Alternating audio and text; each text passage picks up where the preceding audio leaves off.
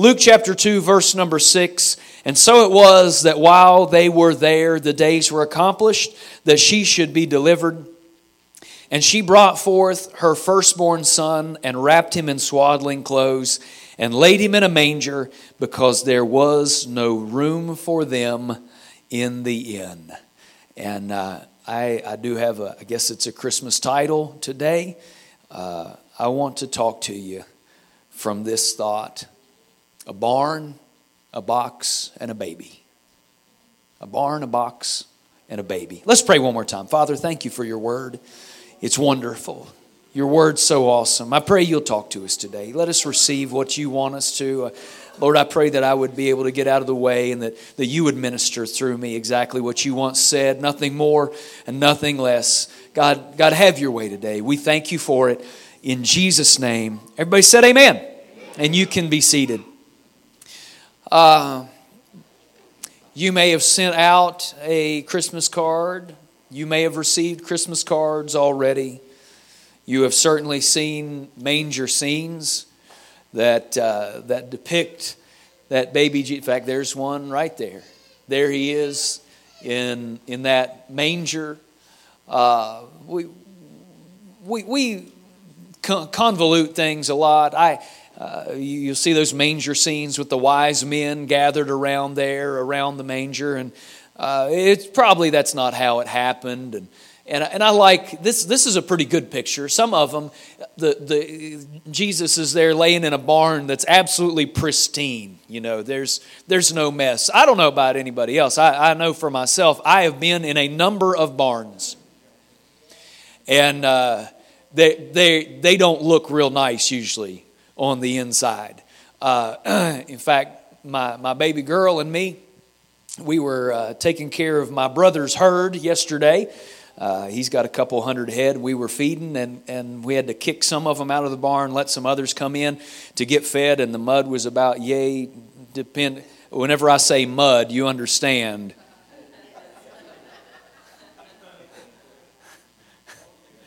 Uh, and, uh, and, and so we were, we were kicking these cattle out to bring the new ones in. And, and she was enthusiastic and she was a great helper yesterday. And, and she got out there and she had her rubber boots on that had little ponies on them or something and little pink ponies. And, and, uh, and she was going down through there. And I heard like she was about to take a spill. And, and it was close, Brother Pat. Whoo! Because I didn't want to have to ride, I didn't want to have to make her ride in the back of the truck all the way home. So I sure am glad she didn't fall down. Uh, barns are, are, messy places. Uh, whether and, and, you, you can draw your own opinion on this whether jesus was born in a barn some people say a stable uh, other people teach that it was probably a cave where they would have kept the animals i don't know where it was but i, I know what trafficked there because because there, there was there was what I would call a feed bunk. There was a manger there. There would have been animals around, and animals bring a mess. Uh, it's certain that they didn't stay there very long. Uh, probably the first opportunity that they had to find other lodging or to skip town. I'm sure that they did because uh, a barn is just not a really good place to, uh, to for long term accommodations.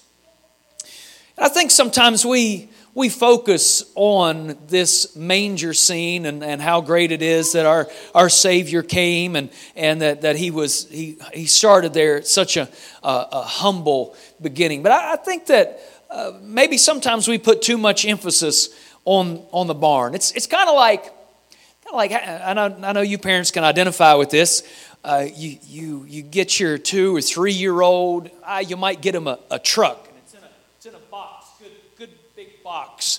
And uh, Brother Kevin already knows where I'm going here because you, that you spent time as a parent. Wave at me, moms, if you spent time. You, you, you wrapped that thing. And, and when they're two or three years old, you, you have to coax them into unwrapping that thing. Right?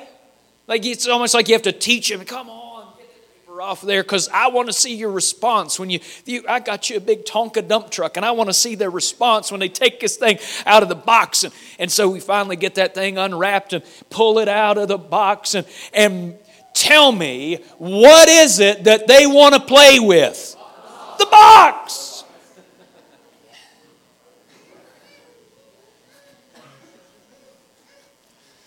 I don't know what it is about children and maybe even adults. And you'll see where I'm going here in just a moment that we want to focus on the box instead of on the gift.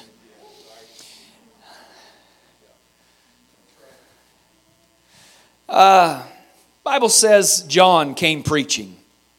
John, uh, John's name actually means the gift of God. John was born and, uh, and, he, and, he, was hid in the, in the desert. Then he came and preached. And Jesus said John was the greatest preacher uh, to ever live. And, and as John preached, uh, he, he said things like, There is one that is coming after me.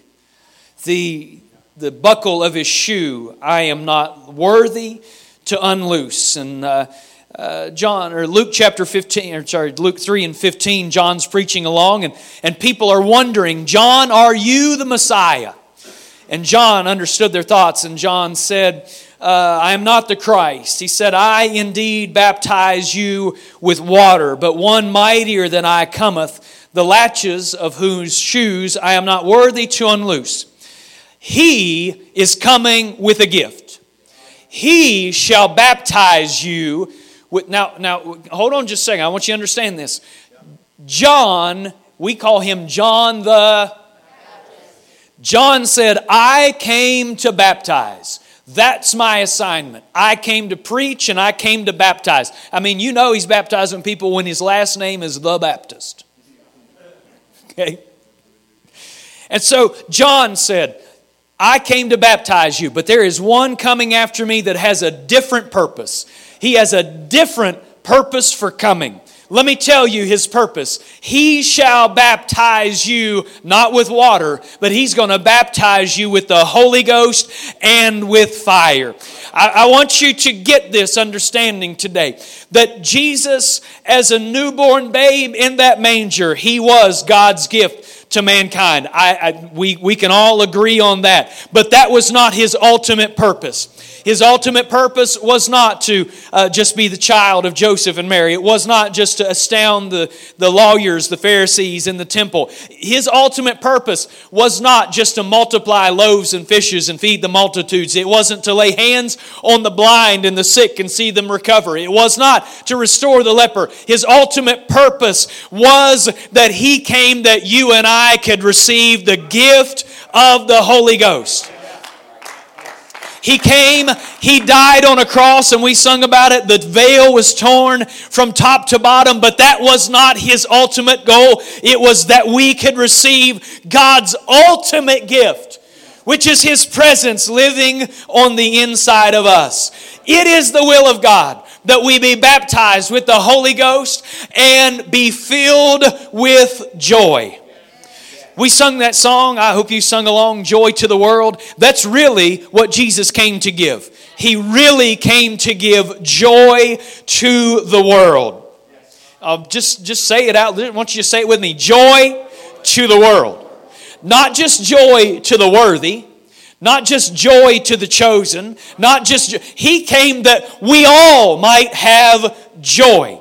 Jesus said this Come unto me, all who labor and are heavy laden, and I will give you rest. That's not, I'm going to give you a nap. That's not, I'm going to give you a, a, respite from the things of life. He said, I'm going to give you rest. Well, what is the rest? Isaiah said, he, he said, with stammering lips and with another tongue will I speak to this people. And this is the rest wherewith ye may cause the weary to rest. The rest that God wants to give us is the joy and the baptism of the Holy Ghost. That's God's ultimate gift. The Holy Ghost is God's gift to us. There is joy. Somebody say it again. There's joy. All right, so so I, I, I got I got tons of scripture. I promise you, I have I have tons of verses. But this is what this is what I, I'm not going to preach very long. Promise. now, notice I didn't say that in the mic, so there's no evidence that. This is what I want us to understand is that that gift that came to a manger and a barn did not care about the barn that it was in. Let me, let me say it this way the surroundings, the, the box, can I say that? The box that the gift was delivered in made no difference to him. You go catch up here in just a minute. You'll catch up here in just a minute. Uh, how many of you have been in a barn? Oh, yeah. How, how, now, okay, I got to talk to you for just a second because, Brother Ben, there are some times that, that a barn is pleasant to be in. I, I'm telling you what, one of my favorite, one of my favorite smells in the whole world is to get up in a, in a barn where they're just storing hay, not the recycled hay, but just the hay. Uh, you know, in, in, in the wintertime, and that hay's been sitting in, and that's a wonderful, that's a wonderful thing. But that's not the picture that we get about Jesus. There, you know, whenever uh, if you drove here, whatever vehicle you drove here on, when you got on the parking lot, uh, you shut it off, and, and the exhaust stopped coming out of the back end of it.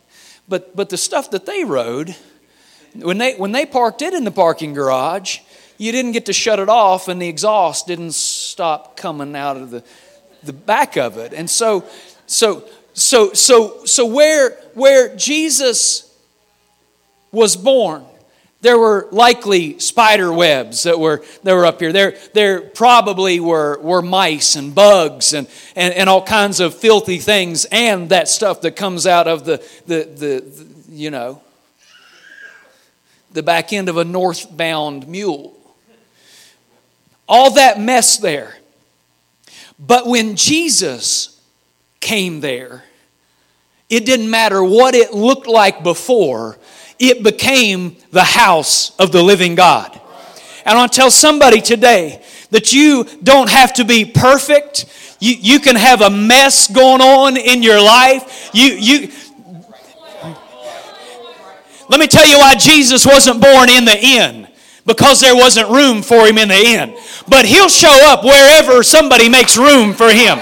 He's, if it's a barn, if it's a stable, it's, if it's a cave, if it's someplace where there's a mess, it's a wreck, it's, it's a disaster, that's okay. If you say, Jesus, there's room for you here, he said, you know what? I think I'll come in and I'll make this the house of God. I'll make this my abode. I will make this my home. Oh, you need to understand today, we can get so preoccupied with the box. We can get so preoccupied with, I, I got to get this right, I got to get this right, and then I'll come to God. No! If you'll say, Jesus, I'm making room for you right now, He'll make His abode. Oh, I want you to understand. I'm not going to preach anymore. Why don't you stand to your feet? I want you to stand right now. Will you clap your hands and lift your voice unto a God that loves you? I want to preach to you today so strong and tell you we cannot have the attitude that says, I'll get good and then I'll get God. We got to have an understanding that says, if I get God, He'll help me get good.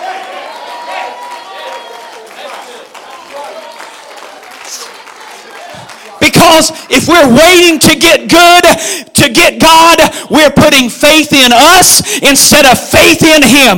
And we're never going to be saved having faith in our own abilities, having faith in our own strength, having faith in our own discipline, having faith in our own flesh. We'll never make it. We've got to surrender and say, Jesus, I'm a mess. Jesus, I can't get it fixed. Jesus, I can't get it right on my own. I need you. Ah.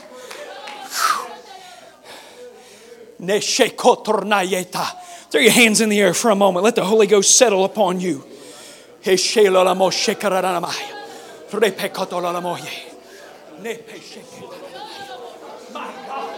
My God, we worship you in this place. My God, we adore you in this place. My God.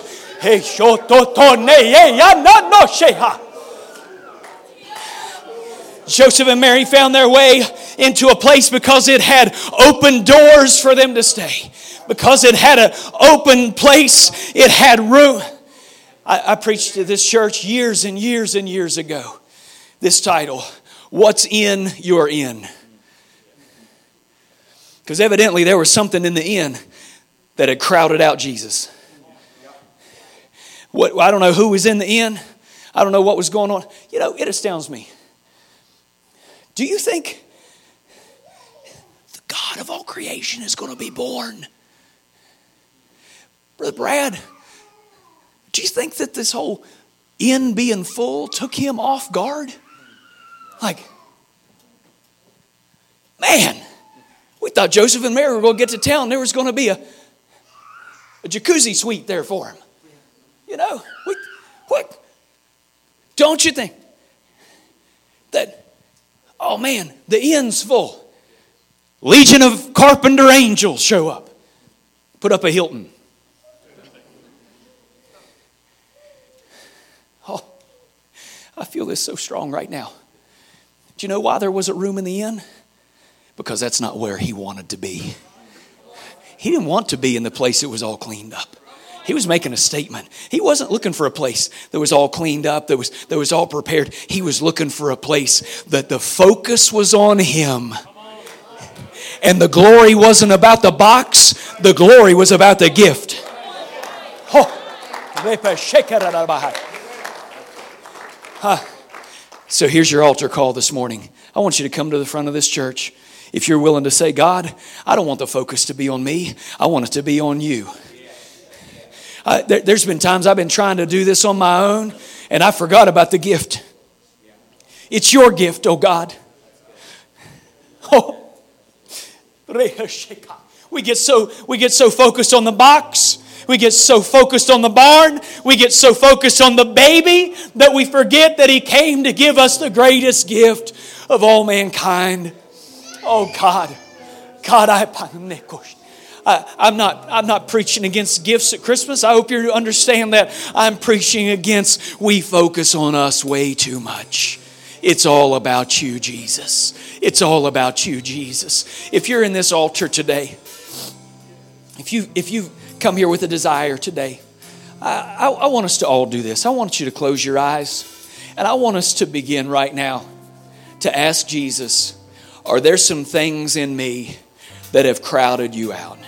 Are there things in my mind that I have allowed to live in my mind that, that has crowded you out? Are there things, oh God, are there things, uh, is there pride that I've held on to that has kept me from receiving everything that you want me to have, that has kept me from receiving you? Is there, you know, you don't have to have it all fixed. You don't have to have it all figured out. But you do have to have a desire to say, God, I need you to help me fix it. I need you to, I can't do it on my own. I can't do it on my own. So I want us right now, with your, with your eyes closed, I want you to begin to ask Him those questions. And you already know the answer, most likely. And so if, you, if there's stuff, you need to repent. God, I'm sorry. I have allowed this wrong mindset. I have been trying to do this on my own. I have put all the emphasis on my ability. I put all the emphasis on, on my ability to reform or my ability to be strong, my ability to provide, my ability. I put all this emphasis on me, but it's all about you, Jesus. Oh God, I don't want to focus on the box. I don't want to focus on the barn. I want to focus on you. And if you said those things, something like that, and you've been sincere, I wish you'd lift your hands right now and just open the door, allow God to come in.